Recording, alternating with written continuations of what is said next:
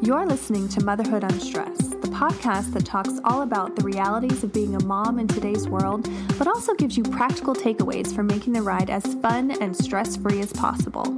The way we live life is an art. I'm here to remind you of the power you already have to create a truly beautiful life.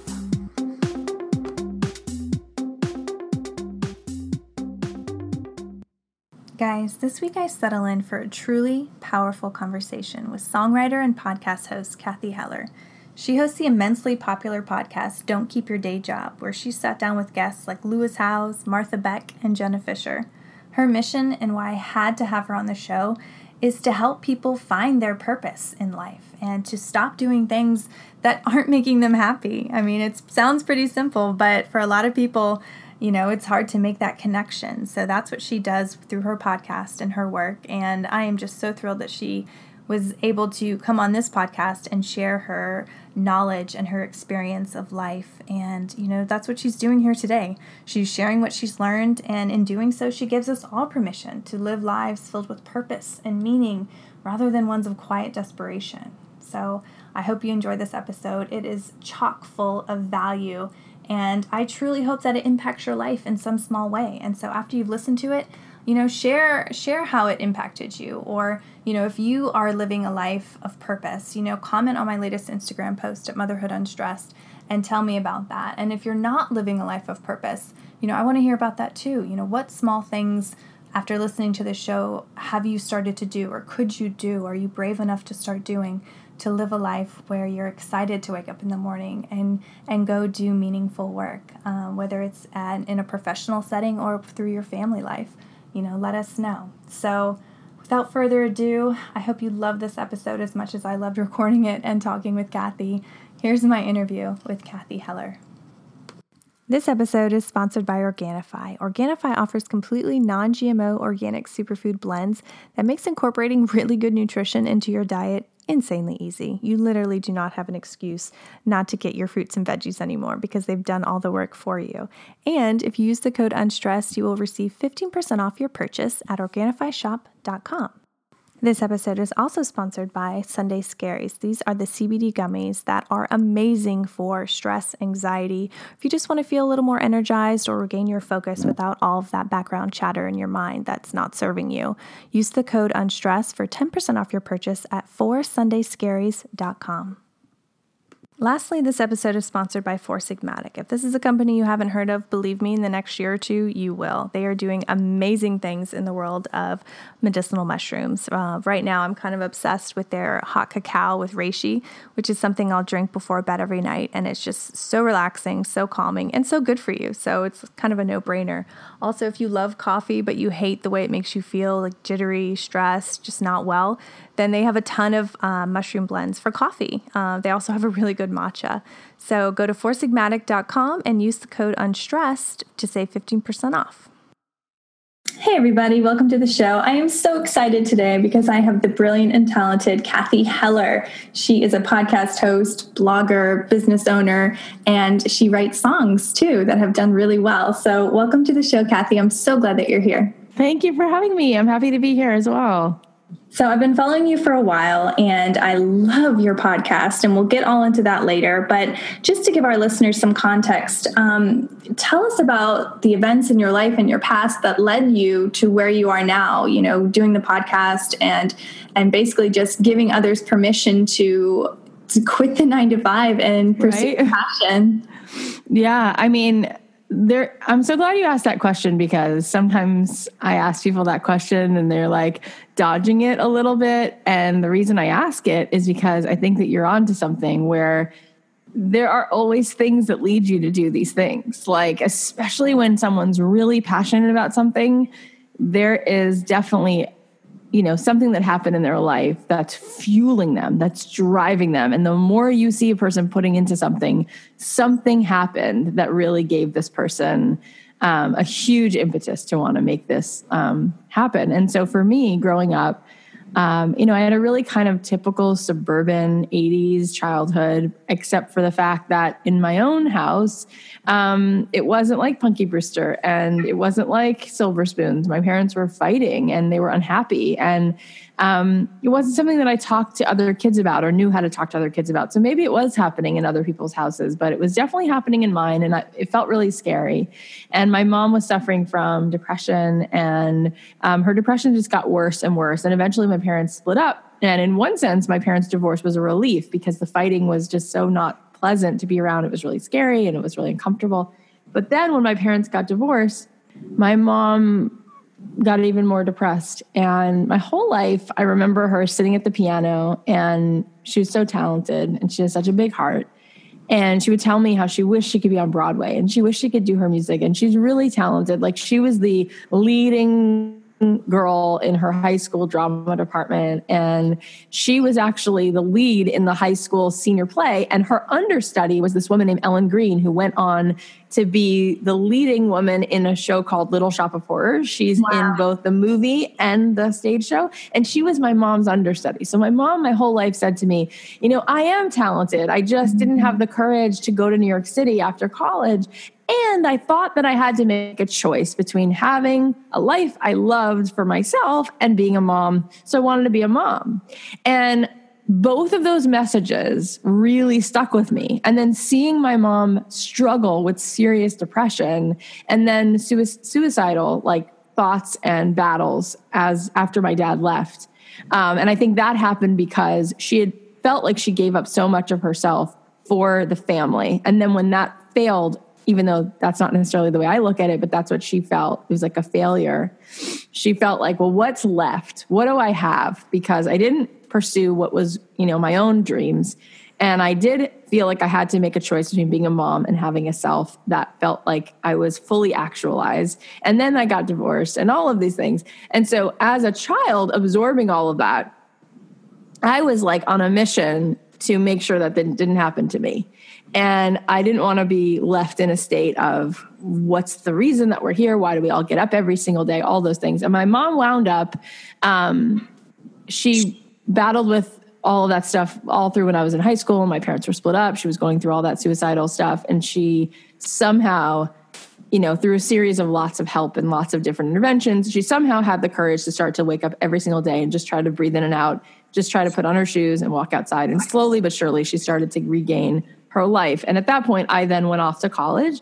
And when I was in college, I was like on this quest, like, why are we here? Like, don't, I can't study math and science at this point. Like, I want to know why we're on the planet. I just went through this like very interesting, rocky roller coaster. Um, and my dad wasn't really in my life even at that point. It was a very difficult relationship with him at that point, And it's different now, but it was very hard then.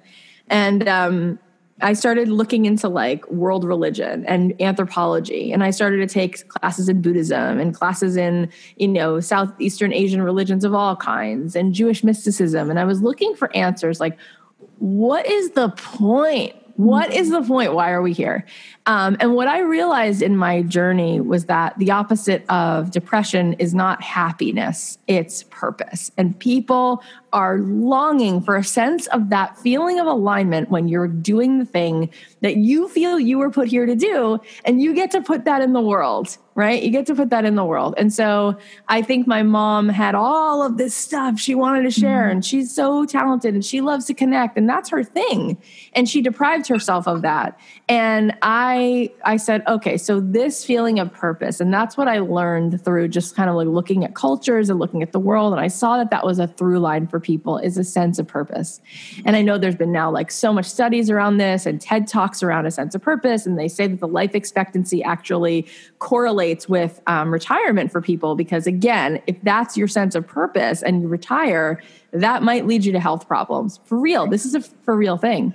So i wound up taking a trip to jerusalem after college and i wound up staying there for three years just like really soaking up like really wanting to connect with like is there a God? And oh my gosh, like, and I'm meditating now and I'm feeling like this mm-hmm. connection to something that's like indestructible, you know, and this feeling that like I have a soul, everyone has a soul, everyone's here with a different imprint, and every person is unique, and every human being, even an identical twin, has a different fingerprint than her sister or her brother. If they're identical twins, they're different still. So, why? What's the evolutionary need for different fingerprints unless we have a different imprint to make. And so I left Jerusalem with that idea that every person has something that they came to the world with that only they can do and only they can they can see it that way or create it that way because that's what makes them them. And so our job is to figure out sort of how to express ourselves in the world and to contribute to it and to make it more whole and to make it more beautiful. Because I think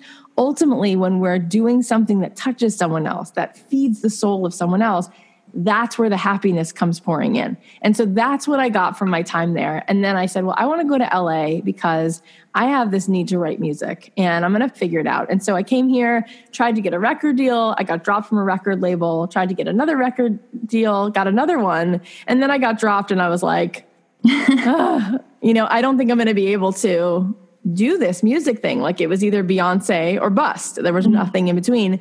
And so I was kind of freaking out. And um, I just started doing other kinds of jobs. I was like, well, maybe I could just do something else. And so I looked into getting like a master's in psychology. I was like, and I started to get depressed. I was like, that just doesn't feel like me. Mm. And it feels like me trying to be someone else. And then I started taking these classes in mindfulness at UCLA's Mindful Awareness Center. And I was like, this is amazing. And then I started to do that. And then I started to work with a teacher in inner city schools doing it. And I was like, this is so great. And I was trying to convince myself that mm. that was me. And I was like, it still doesn't feel like I'm being myself. It feels like I'm trying to convince myself of something else, even though I did love it.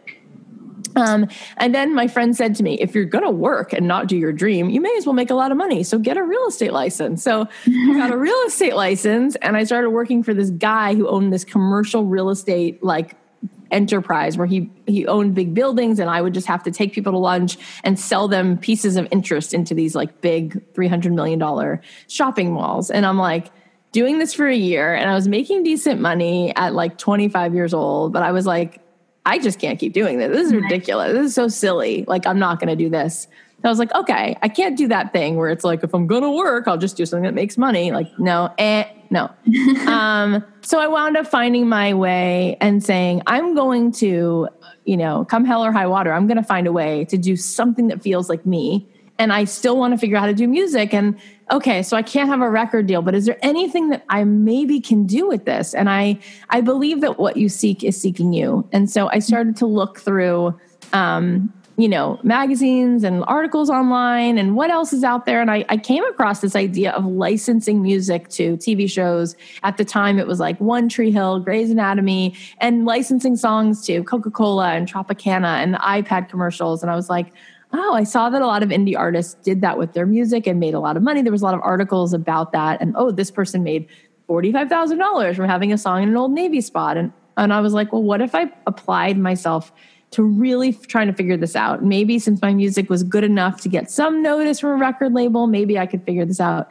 And that actually became the beginning of a lot of my understanding about business because instead of just going in a studio and making music, I started to think about solving problems, mm-hmm. helping other people. And that business at that point, it was really interesting. It was like up until that moment, my music was my hobby. And I wanted somebody to pay me to do my hobby. And in that moment, all of a sudden, I thought, well, if I want to have a, a business, maybe it's about other people who are going to pay me and what songs they need. And maybe then I could figure out a way to actually serve other people with these beautiful like songs and in that way i could contribute something that i had inside of me and i would have fun and i could make money and i don't have to sell real estate or go do something that i don't want to do. And so you know the first eight songs i wrote at that point thinking about shows like Grey's Anatomy and trying to think about what Coca-Cola wants they were not great. They were on the nose or they weren't in, they weren't inspired. They were like me trying. Mm-hmm. then they got less bad and then they got like okay and then they started to get better. Um, and as they started to get better this was my my side hustle. I, I, was at my normal job doing this on the side booking like a studio date on a thursday night or sunday. And i was like getting better practicing while i was at my job. And i finally had a song where someone it was called turn the sunshine on.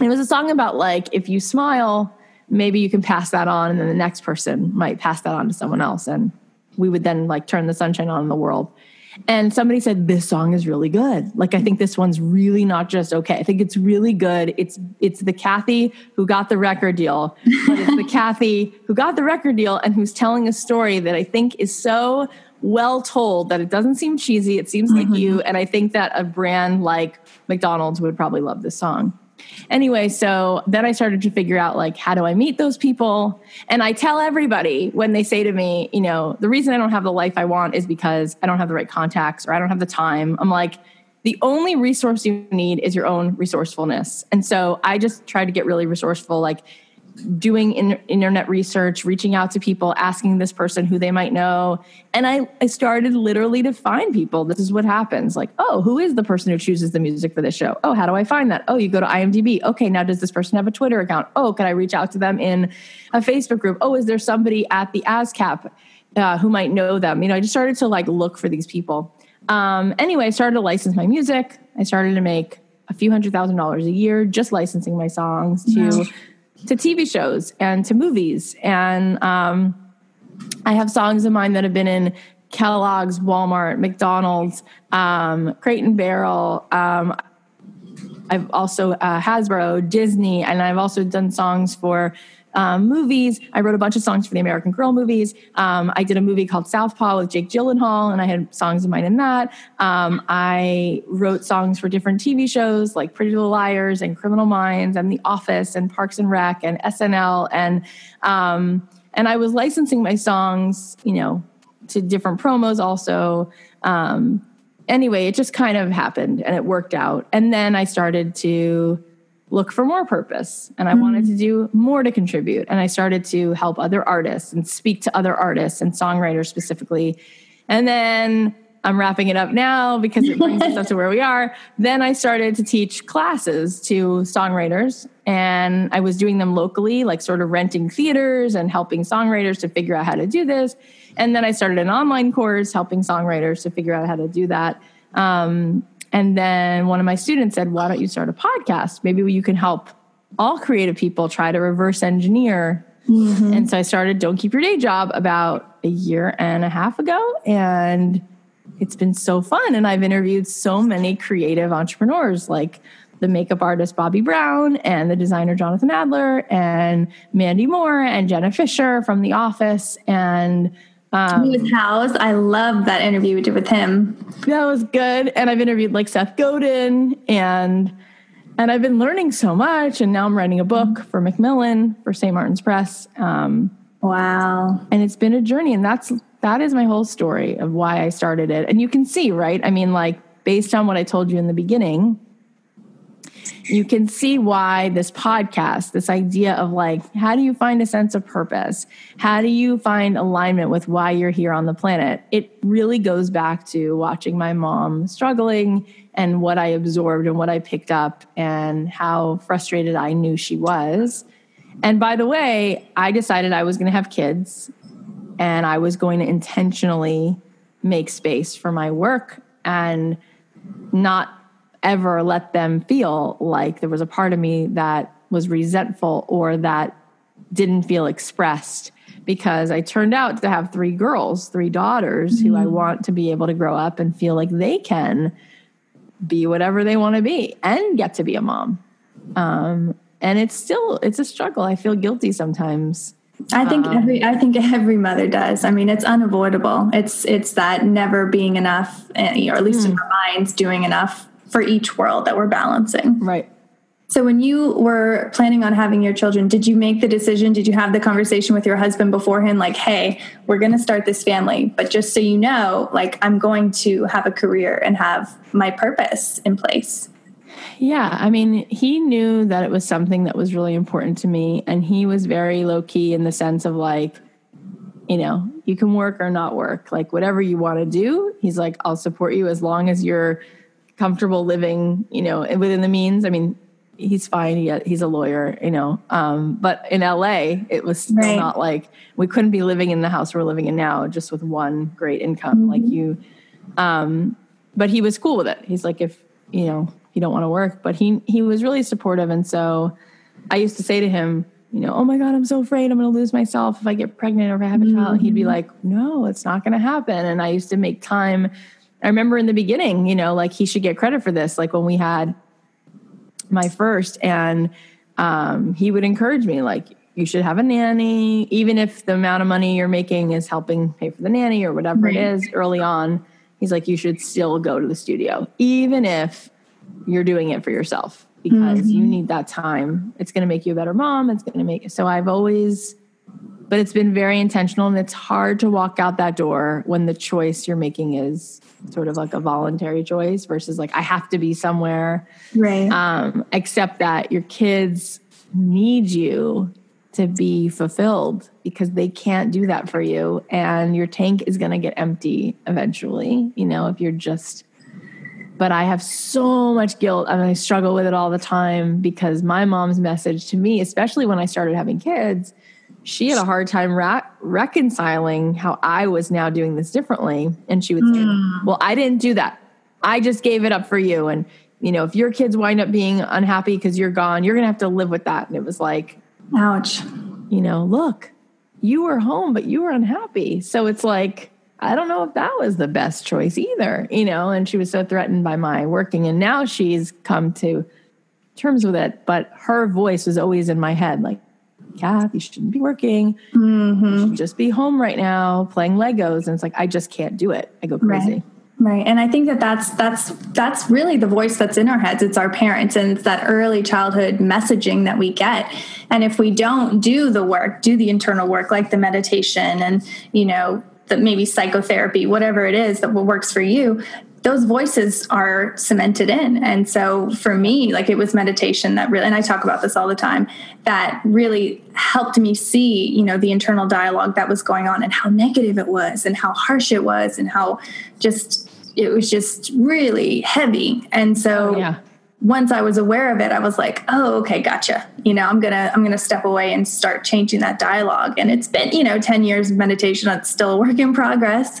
But um, you know, I think and that's something that we talk about on the show so much is is as a mother, taking that time for yourself, making yourself the priority as a way of self-preservation so that you're right. not you know harming your kids or you know giving them messages that they're going to carry with them for the rest of their lives. And in your case wow like you took it and ran with it and did and are doing amazing things with that thank god. But i feel like for the standard person you know that wouldn't be the case. They would get into you know alcoholism or drugs or some kind of yeah. comforting mechanism uh, you know after having dealt with that kind of you know adverse childhood experience. So kudos to you. But going back to the whole motherhood thing What's your advice? I mean, most of our listeners are mothers, you know, working and non working. Um, how do they pursue their passion, their creative endeavors while balancing that and trying to minimize that guilt that arises? Yeah, I mean, I I dance with that fear and the feeling that I'm doing something wrong every day. And I think in general, I wonder sometimes how different our lives would look if we were willing to be tolerant of being uncomfortable.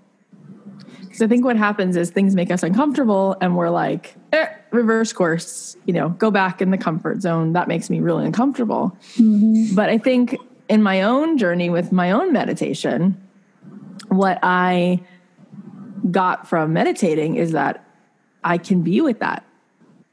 I can sit with that feeling of being uncomfortable. It will not kill me. Mm. It's not pleasant. It's hard to sit with a feeling when you feel anxious. Like, yeah. I want to go do the self care thing, but every time I think about it, it makes me feel guilty. So I'm just going to go back and take out the Elmo doll and sit on the floor with her, even though I'm kind of crying inside because mm. I know I just let myself down and probably two hours from now, she's going to feel that because I'm going to get sort of depleted. Right. But I'm too uncomfortable to go take care of myself.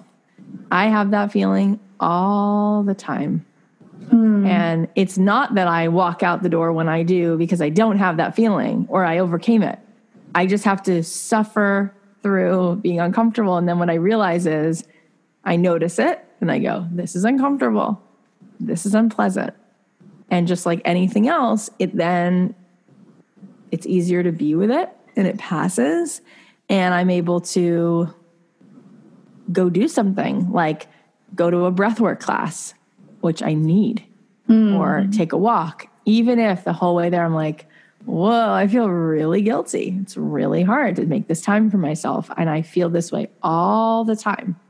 But then when I'm driving back, I'm like, I'm I'm more filled right now with mm-hmm. more good things to give to my kids because I took care of myself. And so it's a constant struggle for me. There are so many times where I can't bear the feeling and I don't get on my Peloton exercise bike because I don't want to leave them, you know, downstairs for 15 minutes watching TV for me to get on that bike because I feel like that makes me a terrible mom. So I I get it. What I what I would tell people and what I would encourage people to do is um all of these things we're talking about, you know, like you have this really successful blog and it turned into a great podcast. And i talked about like my love for music and then it you know i created a, a big income from it. And then i started teaching courses and then my courses were like seven figure income. And then i started a podcast and i've had all these famous people on and now i have this like big life. And that all seems really overwhelming sometimes you know when you're looking at it from where you are.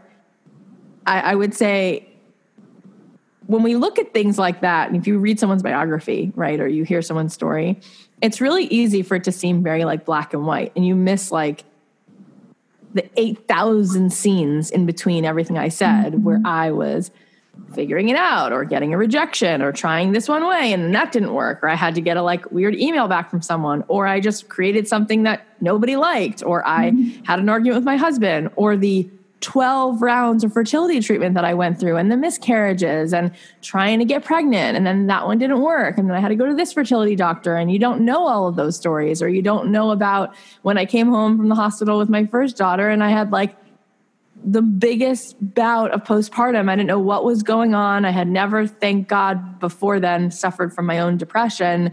So I was like, what's going on? Why am I crying? Why do I feel like physically, if I went to a doctor right now, they could see the pain in my chest on an x ray? That's how sad I felt mm. and overwhelmed and scared and incapable. I remember saying to my husband, I cannot leave the house with her. I don't even know how to walk down the street. You can't go to work. I can't even get to Starbucks. I can't do it. And mm. I was like crying and shaking. So it's easy then to look at somebody else and go, well, look, forget it like that's that person. Or you know lizzie has a great life. She meditates. Cathy's doing the you know look let's back up for a second. Don't compare. Your behind the scenes messiness to someone else's highlight reel and think that that's the way that it is we're all a mess. We're all a work in progress. We're all broken and bruised and scarred. My husband and I get into arguments sometimes, and other times we really are connected, and other times I don't know who he is. I feel so distant from mm-hmm. him. Sometimes with my kids, I'm like so, so happy to be with them. It's the most delicious thing. And sometimes I'm like, what's wrong with me? I'm so bored right now. I work so hard to have these kids. Why should I be bored? Is there something wrong with me that I don't want to be sitting in this room? I want to go work. What's wrong with me? So, you're normal and so, what I would say is just having now that little perspective about people and how everyone suffers from imposter syndrome and everyone has their stuff. I would say, like, what little baby steps? Like, if you're not trying to get 100% results and you're just thinking about like a 1% result, I think you can gain a lot. It's like, could I get a 1% result today? Just 1%. I'm never going to get 100. just get that up. No, I'm not even going to think about that. Could I get 1%? Could I like even just between locking the door to the house and walking to the car, could I do a walking meditation where I would just like notice the feeling of my feet walking on the sidewalk, could give myself those 20 seconds of not having to think about where I'm going or not having to think about if I left the laundry in. I'm just going to feel my feet on the ground. That's a 1% result. Could I maybe today just for the heck of it, go online and just find something that's in the future that I'm going to buy myself tickets for. But something that's totally not about being productive, just something that's going to give me a wonderful experience. Like I'm going to buy myself tickets to a sound bath and I'm just going to put it on the calendar. Or I'm going to go online right now and I'm going to look for, you know, a museum, an, an exhibit. I just want to take myself to do something that's going to give me some moments of inspiration and I'm going to buy a ticket today so it's on the calendar. That's a 1% result. And little things like that start to add up. And I do think that it starts to make a well of difference. I don't think we do well when it's like, shoot, you know, I listen to this podcast and it's really inspiring, except that like I'm nowhere near there. And so I just felt mm-hmm. like more shame at the end. Oh, I love that. I love everything that you just said. I wish we should just do an episode on that alone, like actionable steps to yeah. feeling better. and less guilty. I love that. Right. Um, but going back to like your key message, um, what are your key strat- strategies for people who want to turn their side hustles and their passions and their hobbies into profit? Like, what's yeah. what are some key things that they can do right away? So, the biggest key thing that I have learned that comes up and that needs to be sort of understood. I feel like we we don't get this. Um, there's there's two of them that are a little bit similar, but they're both super important. So people say all the time, should I quit my side hustle now? I mean, should I quit my job and do my side hustle? Right? Mm-hmm. I have mm-hmm. this idea that I do want to make these backpacks and monogram them, or I have this idea for hand lettering, or I have this idea for a pie shop, and I've just been thinking about it. And then the next thought is, well, do I quit my job and just go open a pie shop? So the first thing that has to happen is stuff that you can do while you have that day job because there's really important things that have to happen and you can do these things while you have your day job and they're actually going to be so important and so helpful and then when you go ahead and you quit it, you're actually going to be in a much better place to get your thing done if you do these things. And the things are whatever you can do to validate your idea. So, like when somebody makes an invention or starts a yoga class or creates anything, a food, a mm-hmm. piece of clothing, anything, before they go like all in, we want to validate that this thing is the thing to spend the time on. And so I feel like what a lot of people do is it's very all or nothing, as opposed to saying, I have this idea where I, and this is something that one of my listeners wrote in about. Um, I have this idea where I want to help people um, do vision boards. Like she wanted to do these vision board workshops. Okay, so while you have your current job, let's say she was an office manager for a lawyer or something like that.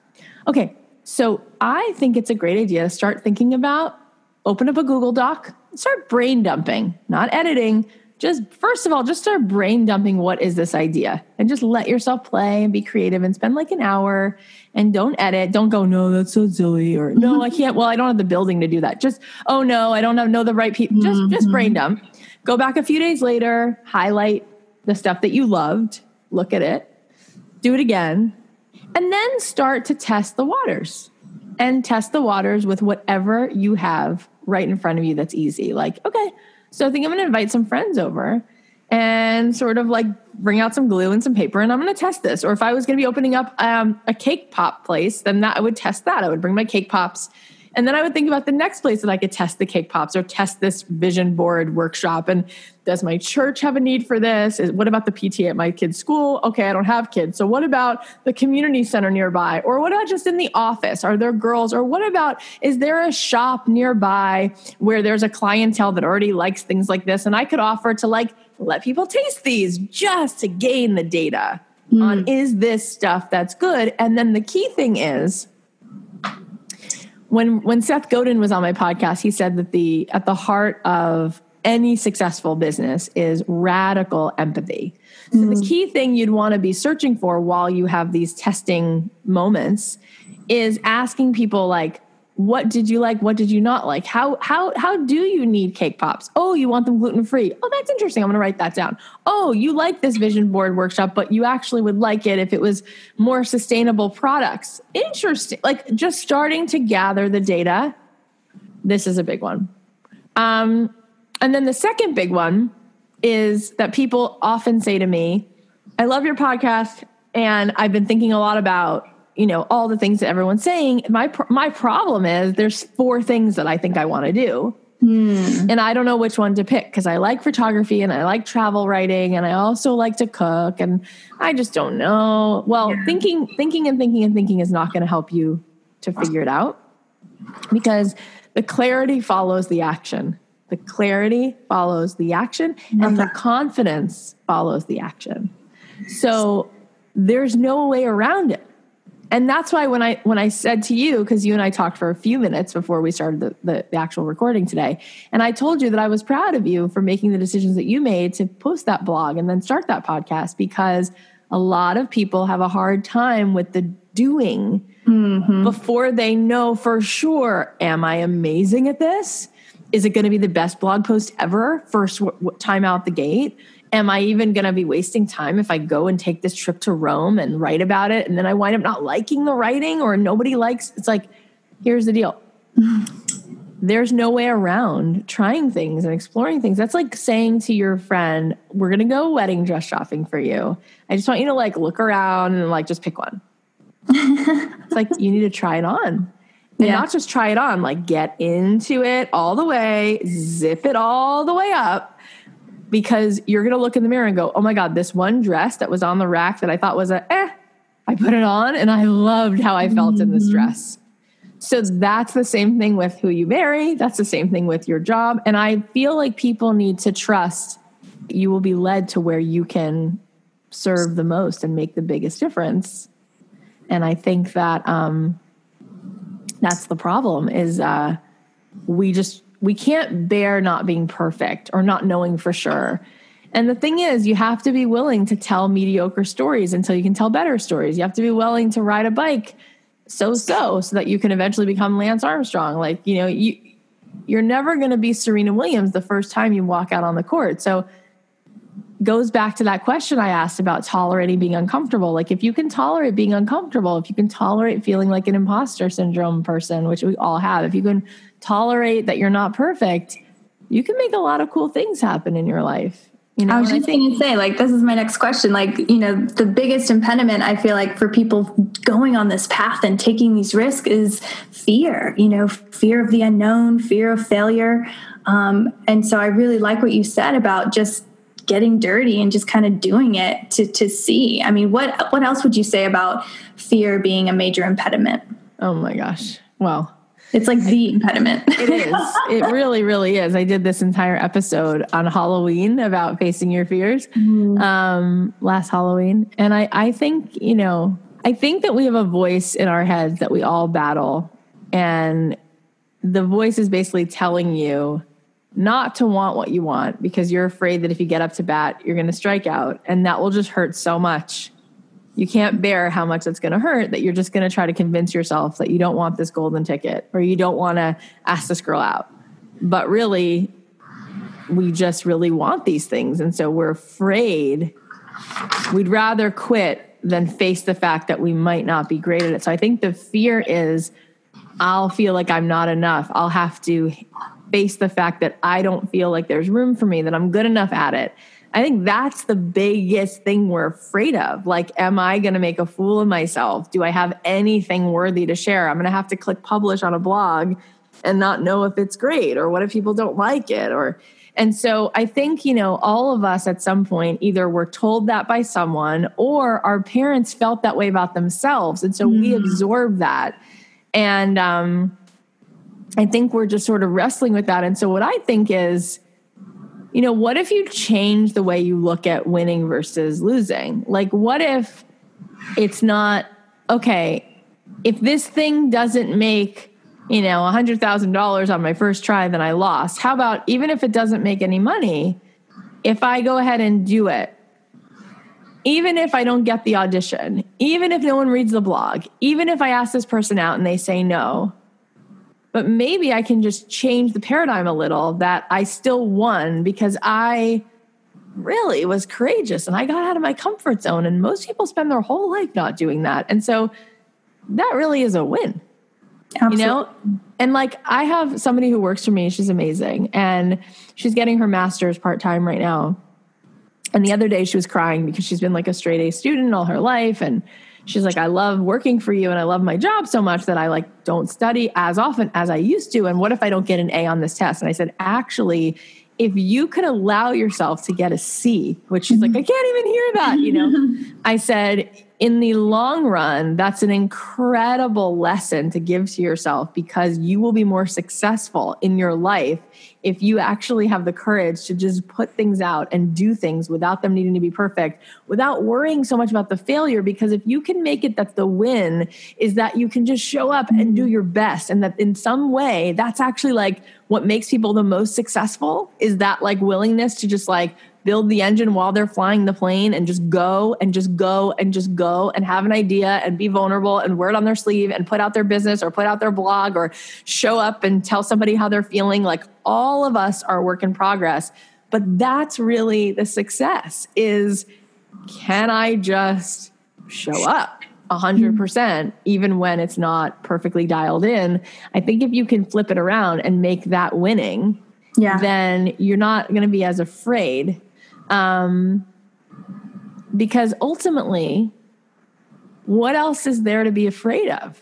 You know, I think that's what we're afraid of that feeling of failing. Um, you know well, why going back to what you said being able to sit with those uncomfortable feelings and like knowing that you're not going to die it's going to be okay yeah like, you're going to be okay. that blog post tanked you know that song didn't get picked up but it's okay you know i still did it and i'm yeah. okay yeah and i think one of the things is, is that you know the more that i sat and did my own meditation and my own journey you know eventually once in a while even though it's not easy um, when you're meditating for let's say let's say you're sitting there for 30 minutes for a whole two and a half minutes during that 30 minutes you might not be caught up in your thoughts right? Like for 10 seconds here and 20 seconds there maybe you noticed that you were thinking and so you were observing yourself thinking and you realize that you are not your thoughts mm-hmm. that you are the consciousness observing those thoughts so therefore this illusion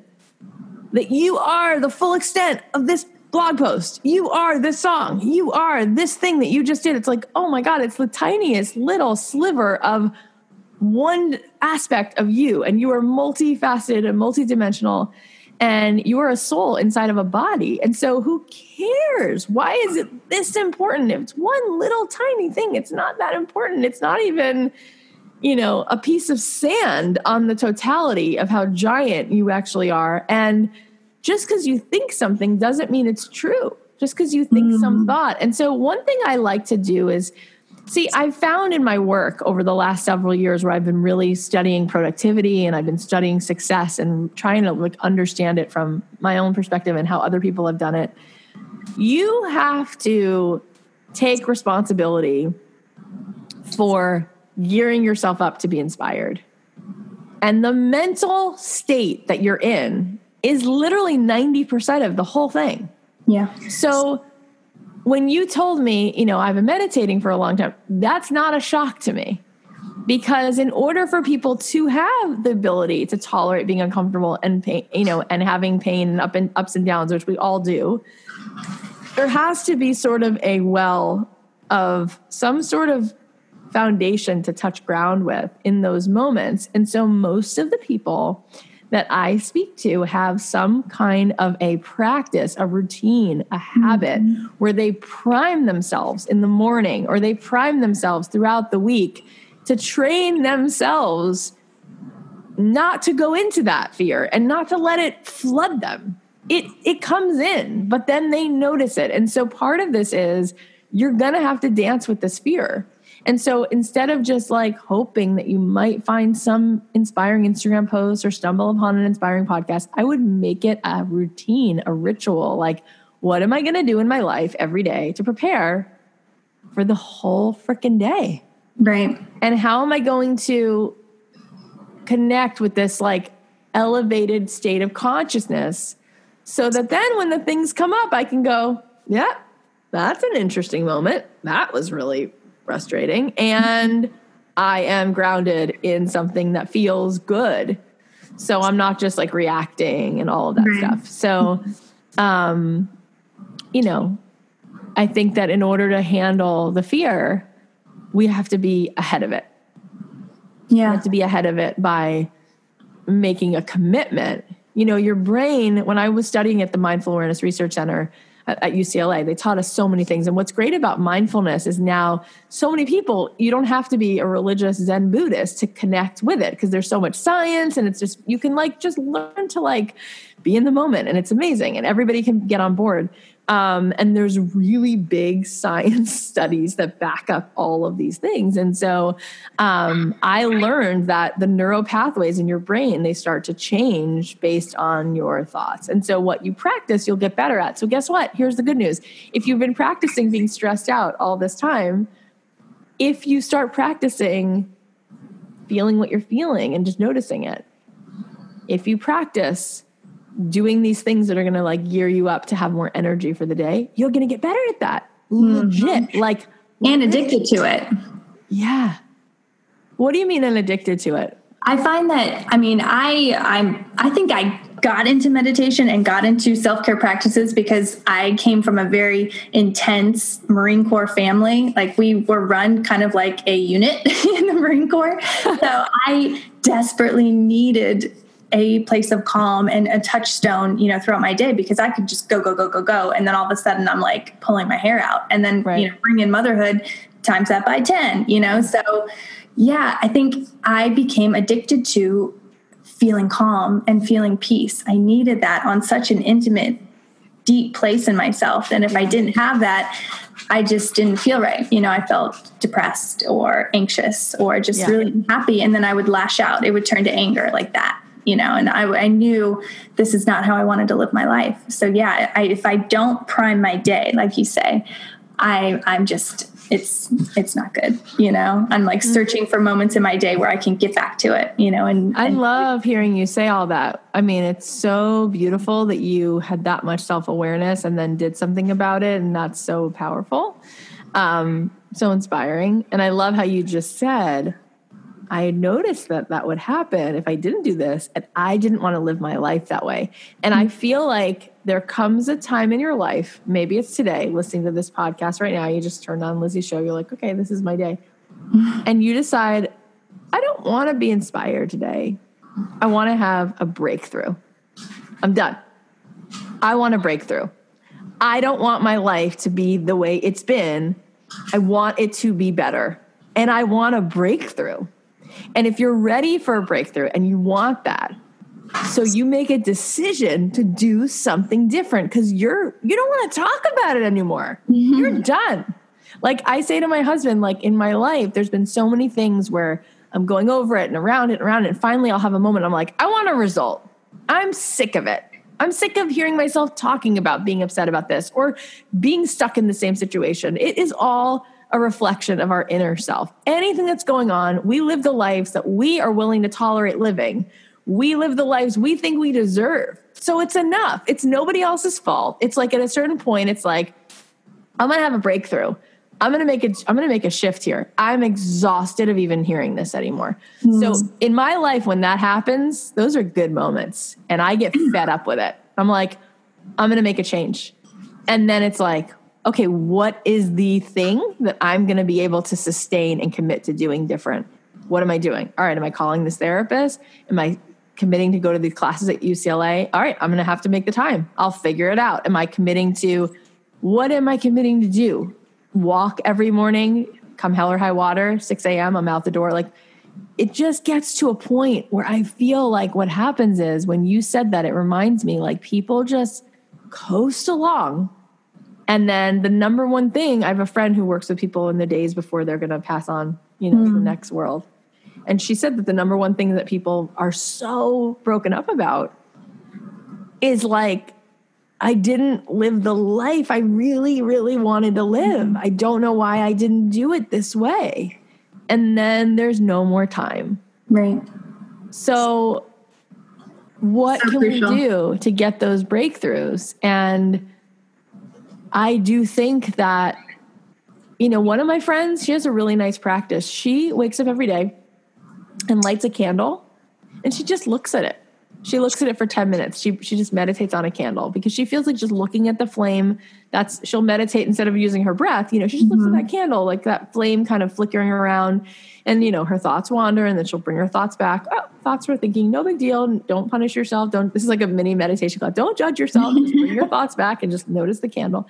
But she does that every day. And she said, um, it's sometimes it's like frustrating. She's like, oh, I don't want to do it today. I just mm-hmm. want to go like get the lunches ready. She has four kids, and she looks at that candle, and as she's looking at it, as she remind she's reminded every single t- day when she does it that if she's going to suffer throughout the rest of that day, it's because of her own thoughts. Because she'll hear them and mm-hmm. see what they're mm-hmm. like, and she's like, okay, it's a good thing I did this today.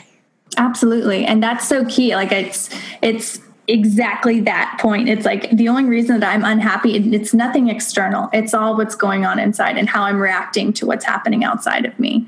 you know, yeah, the kids are fighting. It's really annoying. You know, they've spilled stuff all over the floor. I'm going to choose how I react to that in a place of calm and and empowerment, really. So we've kind of talked about your podcast, and I would encourage anyone listening to definitely go check it out. I'm obsessed with it. Every time I see a new episode, I listen to it, whether I'm working out or on my way to work or whatever, because it's just it, it. I get it. Like everything that you're saying, I'm straight in alignment with it.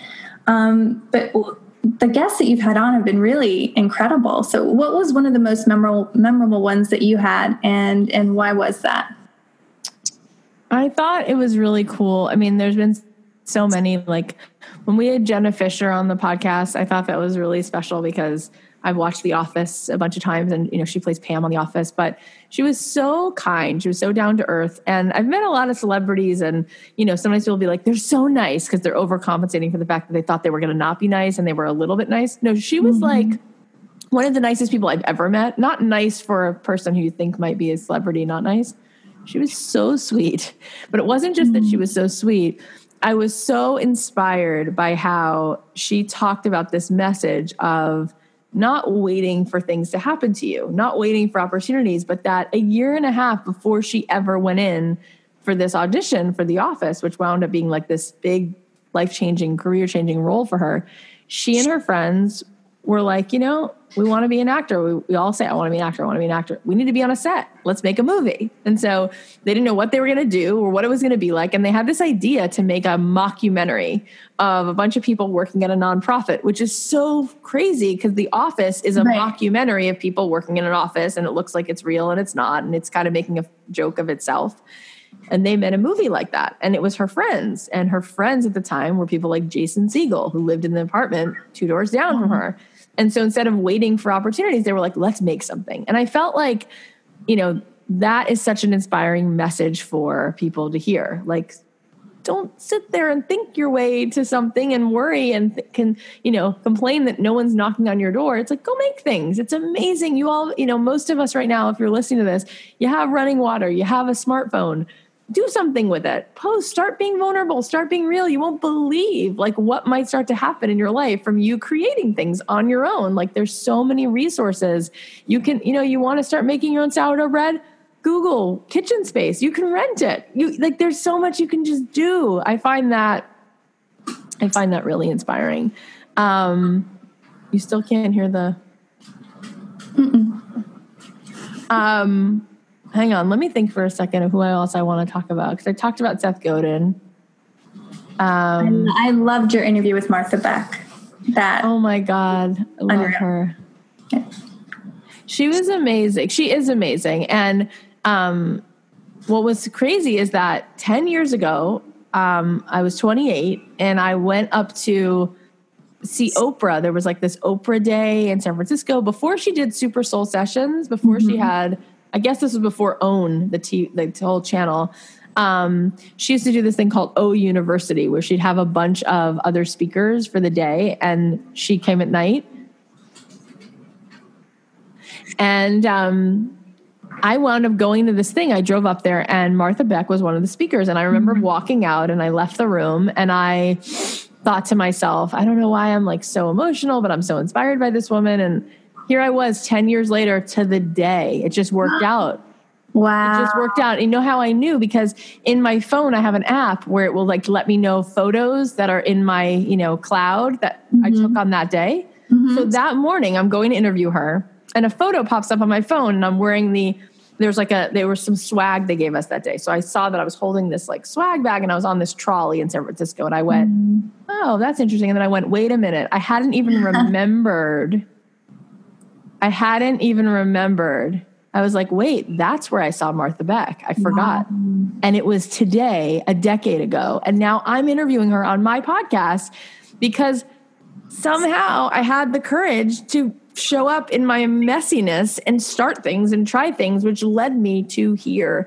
Um, but what I loved about that episode was that she said, joy is its own reason for being. If you go to mm-hmm. sleep at night and you put your head on the pillow and you say, I felt joy today, I did something that made me feel happy, that's a productive day. Being productive is being truly joyful. And that that's why we're on the planet is to really find joy.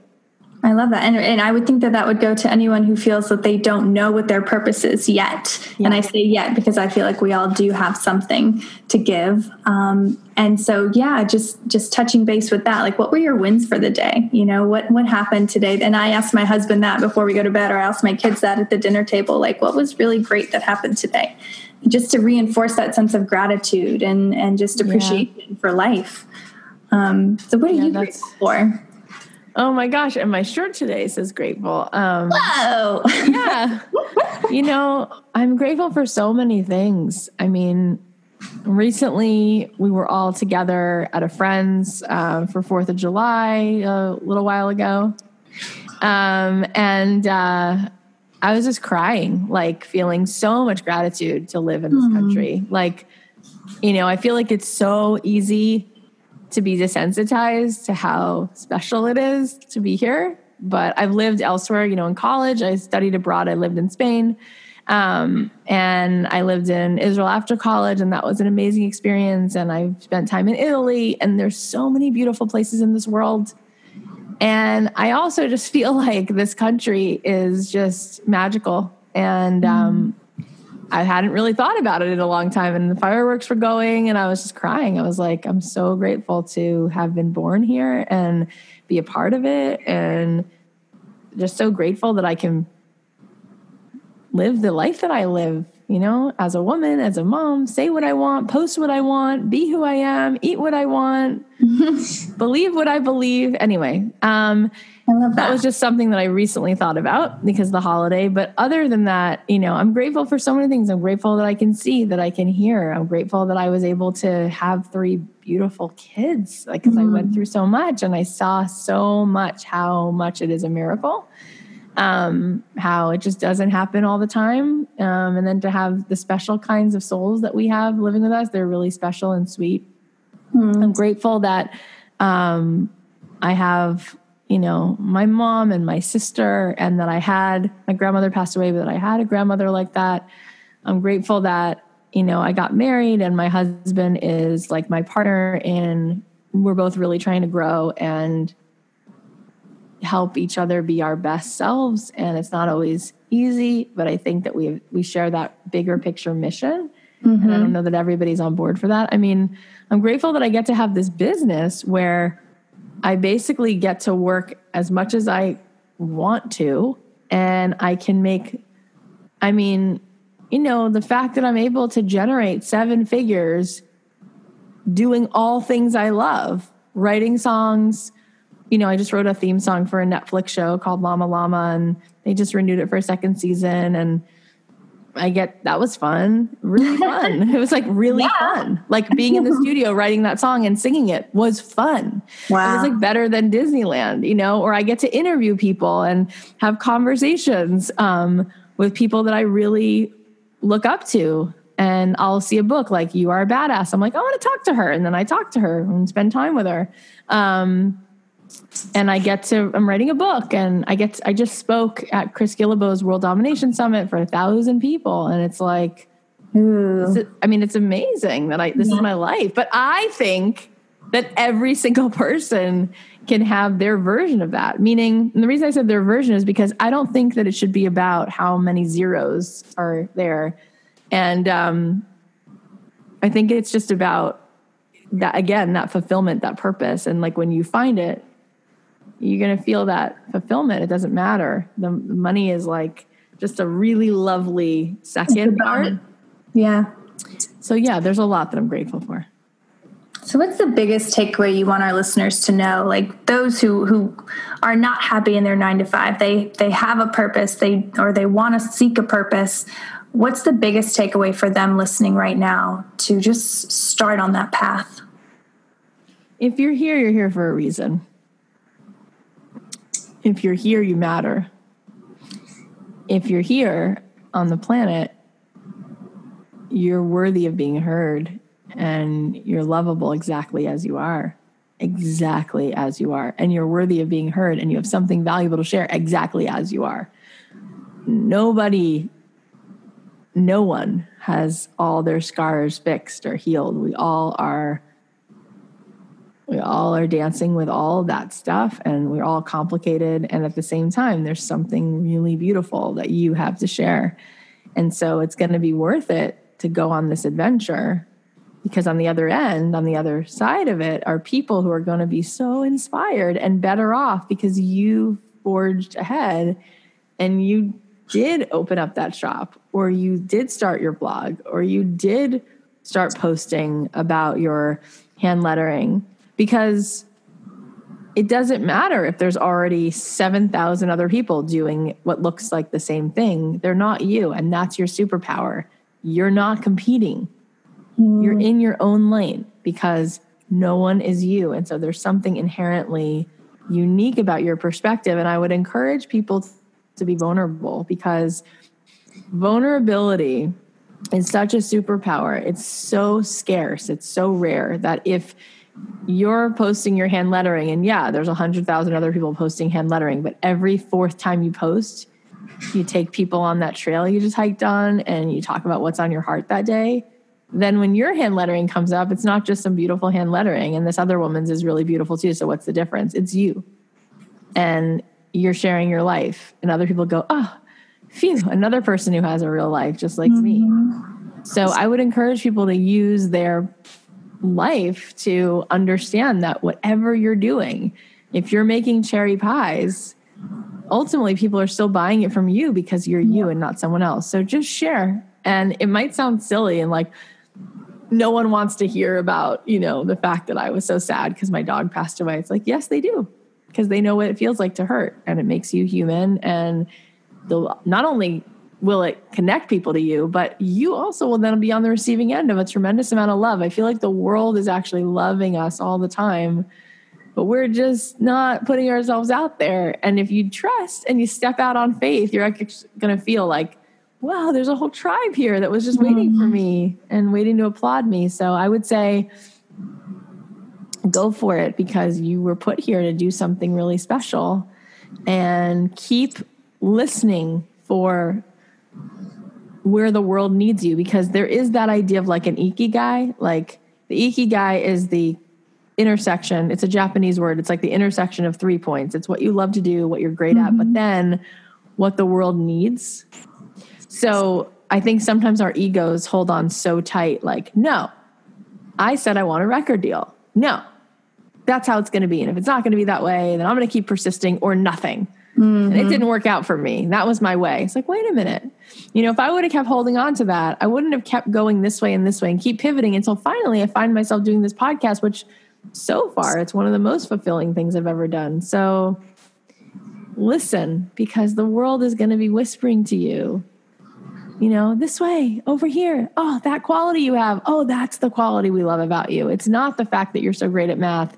You're a great scientist, but you're so empathetic Mm-hmm. And that's what we need more of. And so look for those clues and keep trying, and you're going to be led to ways that you can contribute. And I think that therein lies a lot of happiness. I love that. Oh, that just gave me chills. Ah, that's so sweet. Mm, but just to kind of wrap up, it's the question that I ask all of my guests on the show. And I love the variety of answers because it really gives me insight into the person and, and what they're about. Um, but what's something that you've learned in life that you wish someone would have told you earlier on? Mm, that's such a good question. What's something that I've learned?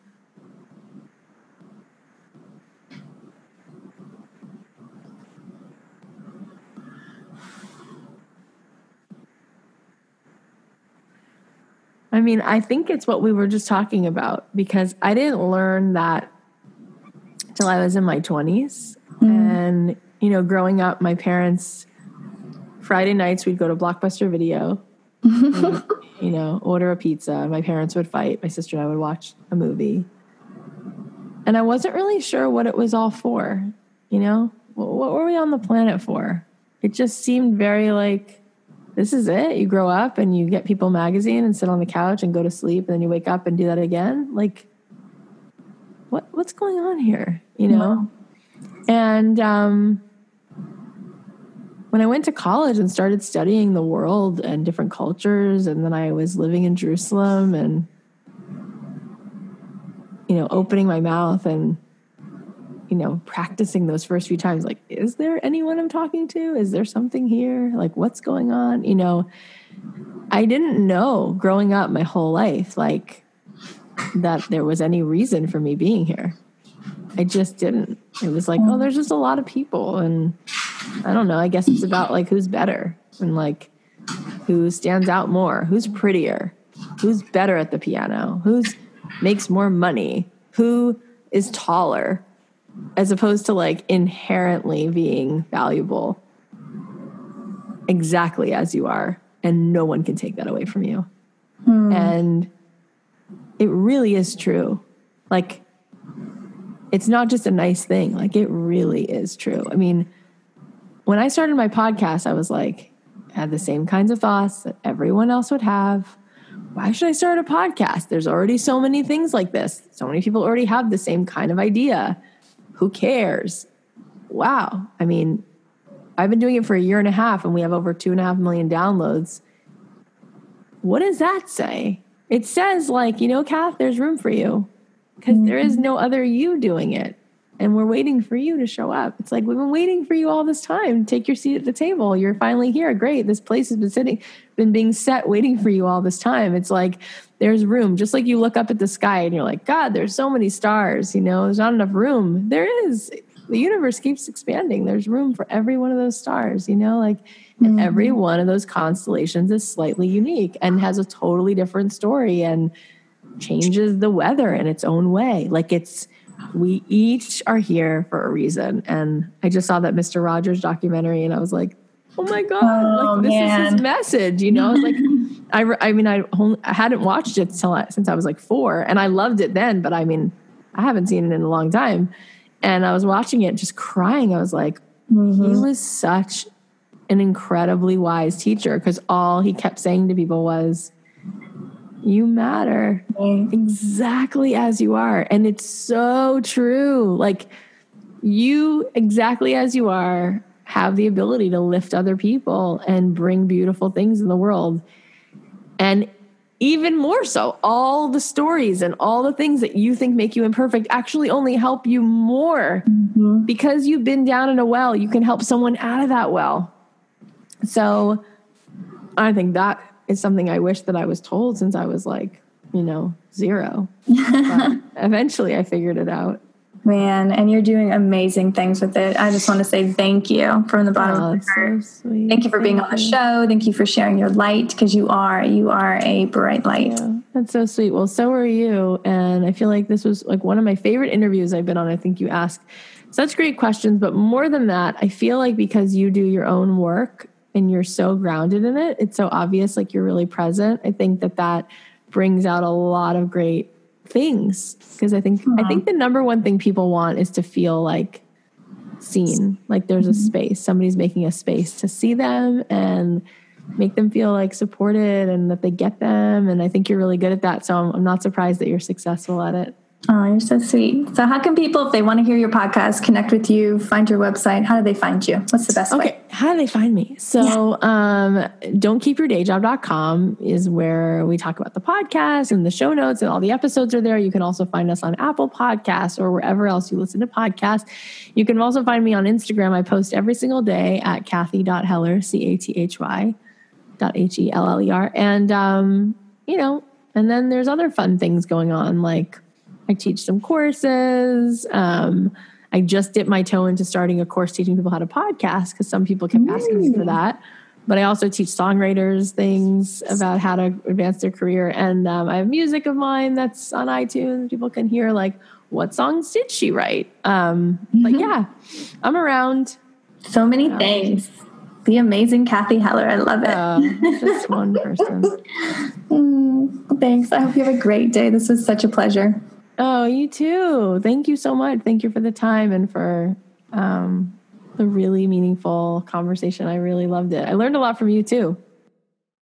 Guys, thank you so much for stopping by. Your support means the world to me. It truly does. And that's why I'm here. I want to support you as well. I want to provide you with amazing content week in and week out, content that's going to inspire you, educate you, and help you create a more beautiful life. Because that's my goal for myself, and that's my goal for everyone listening here today. Um, and if you like what you heard, please leave me a five star review on iTunes. I know I talk about it a lot, but it really does so much for the show's ratings and just getting the word out about the show to more and more people. So if you like what you heard, you can also find me on Instagram at Motherhood Unstressed and feel free to send me a DM or feel free to comment on my latest pic about something in the podcast that touched you or, you know, helped you in some small way. Like that's amazing. Like hearing that feedback absolutely inspires me to keep creating the show and, and to put it in a direction that's going to be of the most good to the most people. Um, and I can't do that without that feedback from you. So it really does make a difference. So I would love to hear from you. See you next time. This episode is sponsored by Organifi. Organifi offers completely non GMO organic superfood blends that makes incorporating really good nutrition into your diet insanely easy. You literally do not have an excuse not to get your fruits and veggies anymore because they've done all the work for you. And if you use the code UNSTRESSED, you will receive 15% off your purchase at OrganifiShop.com. This episode is also sponsored by Sunday Scaries. These are the CBD gummies that are amazing for stress, anxiety. If you just want to feel a little more energized or regain your focus without all of that background chatter in your mind that's not serving you, use the code UNSTRESS for 10% off your purchase at 4sundayscaries.com. Lastly, this episode is sponsored by Four Sigmatic. If this is a company you haven't heard of, believe me, in the next year or two, you will. They are doing amazing things in the world of medicinal mushrooms. Uh, right now, I'm kind of obsessed with their hot cacao with reishi, which is something I'll drink before bed every night. And it's just so relaxing, so calming, and so good for you. So it's kind of a no brainer. Also, if you love coffee, but you hate the way it makes you feel like jittery, stressed, just not well, then they have a ton of uh, mushroom blends for coffee. Uh, they also have a really good matcha. So go to foursigmatic.com and use the code unstressed to save 15% off.